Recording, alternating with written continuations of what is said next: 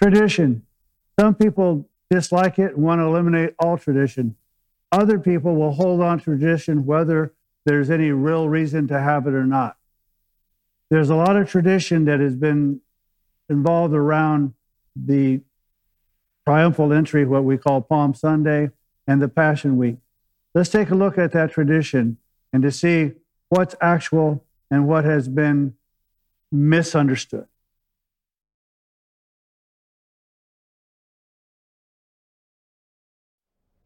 If you have your Bibles, please turn to the Gospel of John, chapter 12. We're going to start with verse 12. As I always say, turn to your Bibles because you should have your Bibles, because I could be reading something totally different. And that's kind of what I want to talk about today. Tradition. Tradition. Some tradition we do and we have no idea why. So, for instance, you've heard the story, but I'm going to tell it again, where the young uh, woman family, and it was her uh, opportunity to cook the family meal, and they were going to have a ham, and so she cut the end of the ham off, and her husband goes, "Why'd you do that?" And she goes, "Well, my mom always did, and the ham was always tasting good, so that's what you're supposed to do." And he goes, "I don't think that's right." Why don't you call your mom? And so she calls her mom and say, Mom, you always cut the end of the ham off. You did that to make it taste better, right? He goes, No, I never had a pan big enough to put it in. And so sometimes we have tradition and we have no reason, knowledge of why we're doing it. We just do it because we've always done it. There's other tradition that I don't care whether it's right or wrong, just this, just the way we do it. And then there are those who want to destroy tradition because they just don't like it and they want new rules and whatever. I don't mean to be cantankerous. I just, I, you know, I like to get along and just whatever. But there comes a times when you look at the scriptures and you look at tradition and you go, maybe the two don't match. Sometimes it's not that serious. So, for instance, we're coming up soon on Christmas, and all the, the Christmas carols say, and the angels sing. They don't sing until Revelation. It's always, and the angels say. But, you know, you're not going to lose your salvation because you say sing, whatever, ah, whatever. You know, and the other one I always talk about is the three wise men. The scriptures never tell you that there's three. They tell you there's three types of gifts. There could be seven gifts and seven different people. They're just three types. Again, I'm not going to fight. I'm not going to die on that hill. But, you know, we even have a hymn, We Three Kings of Orient are. And then the other one is in that same vein, in the little uh, Christmas um, manger scene, you always have the shepherds and the Joseph and Mary and the baby Jesus in a little hay trough. And you have the, the kings or the wise men. Except the scriptures say that they entered the house. So they probably weren't there. But again, it's cute. Everybody puts. So what I do when we do the manger scene is I take the, the, the wise men and I put them someplace else in the house because that makes more sense to me. But again, if you want the, the wise men at the baby manger, now we're going to come to a, a point where we've got tradition, and I think it affects our view of this time that Jesus is going to go, which we would call the Holy Week or the Passion Week. And so I'm going to show you where there is tradition, and maybe the tradition is wrong, or maybe it's right in a different setting. But first off, I want you to let you know, even though I'm going to look at this, we're going to be talking about Jesus' triumphal entry, what we call Palm Sunday, into Jerusalem. I believe, as a matter of fact, that happened. The tradition is around what happens in that, but I'm not questioning that Jesus entered Jerusalem and they entered as the way the scripture says. I just find it difficult. And so the last example I'm going to give you is kind of like I'm going to simplify algebra. I'm not going to take I'm going to take away the A's and the B's and the X's and the Y's and just put in numbers. But I'm going to make it a word problem, which everybody hates. Okay, so the word problem is this: Mary and, and Martha want to make an apple pie. They have to have at least 20 apples in order to make their apple pie. If they don't have 20 apples, then the apple pie won't turn out. So Martha goes and to the first store and she buys five apples. And she goes to the next door and she, store and she buys five apples. Total 10. Mary goes to the store and buys six apples. And then she goes to another store and buys three apples. And then you put down 10. Then you say 10 plus 10 is 20. Mary and Martha have enough apples to bake the apple pie. Well, the problem is you got the, the wrong answer because you made a mistake in the calculation. That's where we're going to go here. All right. So, so if you've got your Bibles and you've turned to the Gospel of John, chapter 12, verse 20, it says this On the next day, a large crowd who had come to the feast, when they had heard that Jesus was coming to Jerusalem, took branches of the palm trees and went out to meet him and began to shout, Hosanna! Blessed is he who comes in the name of the Lord, even the King of Israel. Now, notice it says on the next day. We are told previously that when there was that supper that was done in the honor of Jesus, it was six days before Passover. They assumed that Passover was on Friday. And so they backed up six days and they say the supper was on Saturday. And therefore, the next day would be Sunday, Palm Sunday. Here's the problem Passover wasn't on Friday. How do I know Passover wasn't on Friday? Well, they miscalculated because they said the they had to bury Jesus quickly because the Sabbath was coming, and so they couldn't tend to his body. So they and so because they say he died on Friday, they have to do all kinds of weird calculations to determine that he was buried for three days. But what they failed to understand because they didn't understand the scripture, Passover is a high holy day. It is a Sabbath. So Jesus would not be crucified on this Passover because it was a Sabbath.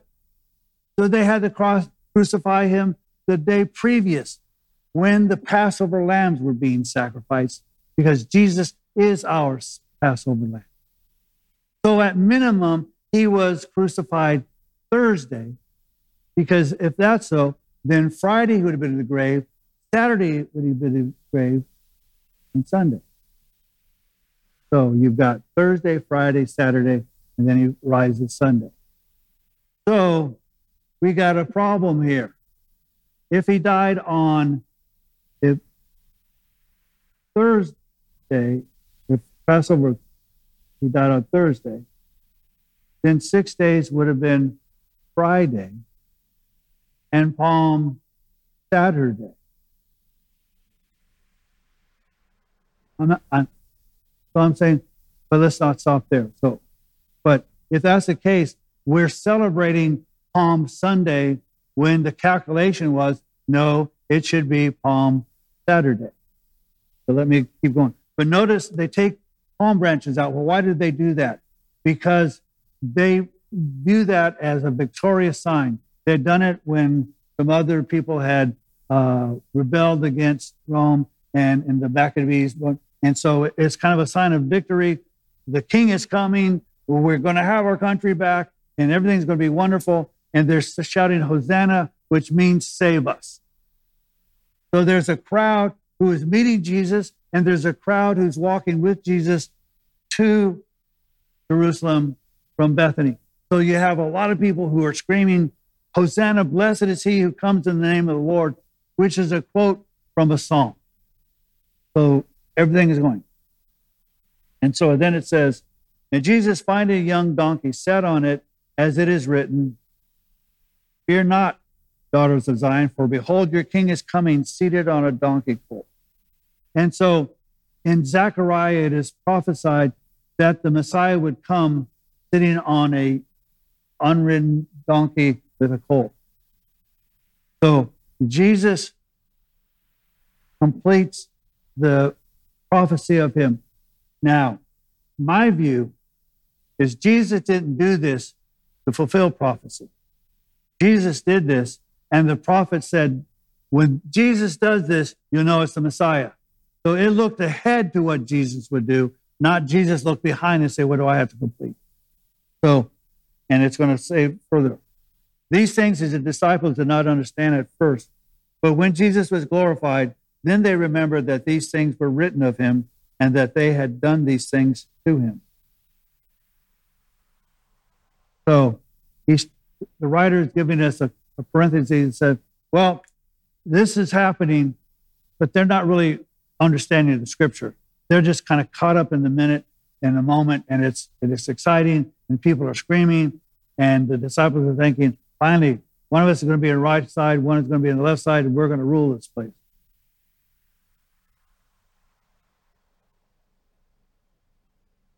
So the people who were with him when he called Lazarus out of the tomb and raised him from the dead continued to testify about him.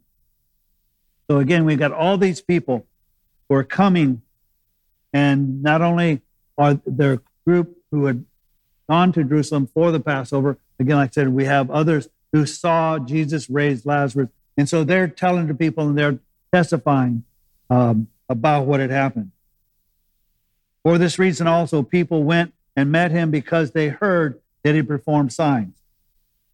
And so they've got all these people who are excited because the Messiah has come. And the Messiah has come, and we're going to be victorious, and everything's going to be wonderful. Now, I want to step back a moment. Notice the scriptures previously said the day after. I can get you to Sunday so that you'll feel better. Okay, so the Palm Sunday. So this is how you can do it. What it the scripture says was that they had the supper. Then some people who had seen the raising of Lazarus went and tattletaled on Jesus. And then it said they met in a council to determine what they needed to do. And Caiaphas made his statement that one it is necessary for one person to die for the sake of the nation. You can say that then it said on the next day. So the next day is not the day after the supper. The next day is the day after the council meeting. And so now you have Palm Sunday on Palm Sunday. Don't you feel better?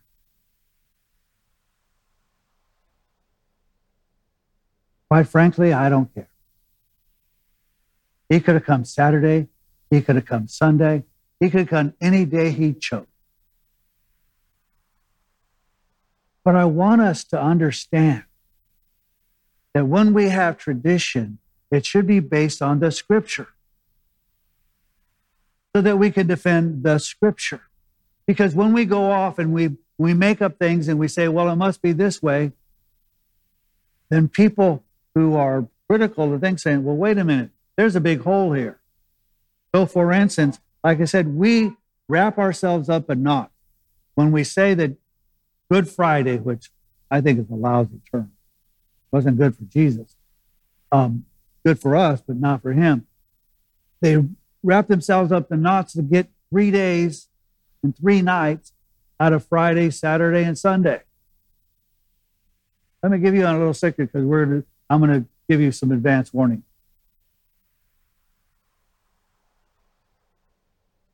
Passover celebration for the disciples was probably Tuesday. Jesus was tried Tuesday night and Wednesday. He was then crucified Wednesday afternoon when it got dark at about 3 p.m. The earth shook. And then he surrendered his life. He did not, his life was not taken from him on Wednesday. But before sundown, which in, in Jewish reckoning of time would have been Thursday, Passover, they had to get him buried for a couple of reasons. Passover was holy. You could, and if you touch a dead body, you are unclean. So you got to wash and do something. So they took his body and buried him. And then Friday was probably Passover. Saturday was a holy day. So we've got Thursday as Passover. I'm sorry, Thursday is Passover. Friday as unleavened bread, a day of rest.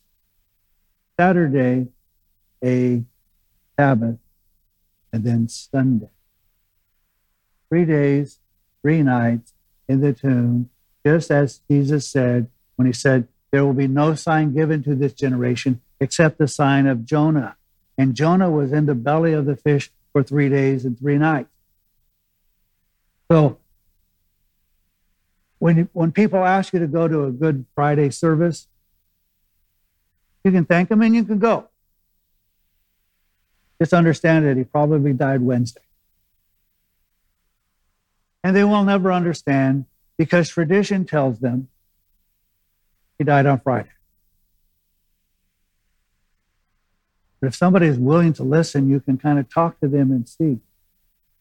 But again, the most important thing, whether it was Wednesday or Thursday or Friday, is the fact is that he came to give his life a ransom for many. And that he did so. And that after those three days, that day which nobody knows about, which is called first fruit, not Easter. He rose from the dead. That's a pretty good tradition. And I'll hold on to that because it's based in truth, based on the scriptures. But the Pharisees weren't too happy with what was going on. So the Pharisees said to one another, You see that you are not doing any good. Look, the world has gone after him. So they're determining we made all these plans to stop him. And we're not stopping him. As a matter of fact, he's getting more and more and more famous, a greater threat to us, a concern to us about our position and our nation. Because after all, they'd already paid spies and sent spies out to say, when you see Jesus, report it so that we can seize him. Trouble is, they can't seize him now because too many people are saying, Hosanna, save us. Too many people are waving palm branches and saying, Isn't he wonderful? Now, I know the bulletin says that I'm going to go on, but I'm going to stop here.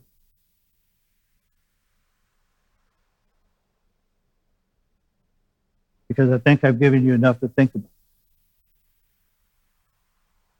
But what I want you to do is not take my word. Study the scripture. Is Passover a holy? Check out Leviticus. Is Saturday the only and how do you get three days and three nights? Look at the scripture. Scripture is not afraid of you looking at it. It'll stand the test. It'll stand critical review. Because we have a Savior who came to die for, us, who came not to judge, us, but to redeem us, and to call us his own, and to change us from sinners, saints, from people who do not know him, to people who are called the children of God. What an awesome, awesome God that we came under. And we just sang a song called Waymaker. We didn't make a way. He did. That is why we need to worship him. To study what his words are. To live a life that he has taught us to live. Not one that we think is right, but one that he has instructed us. And all God's people say.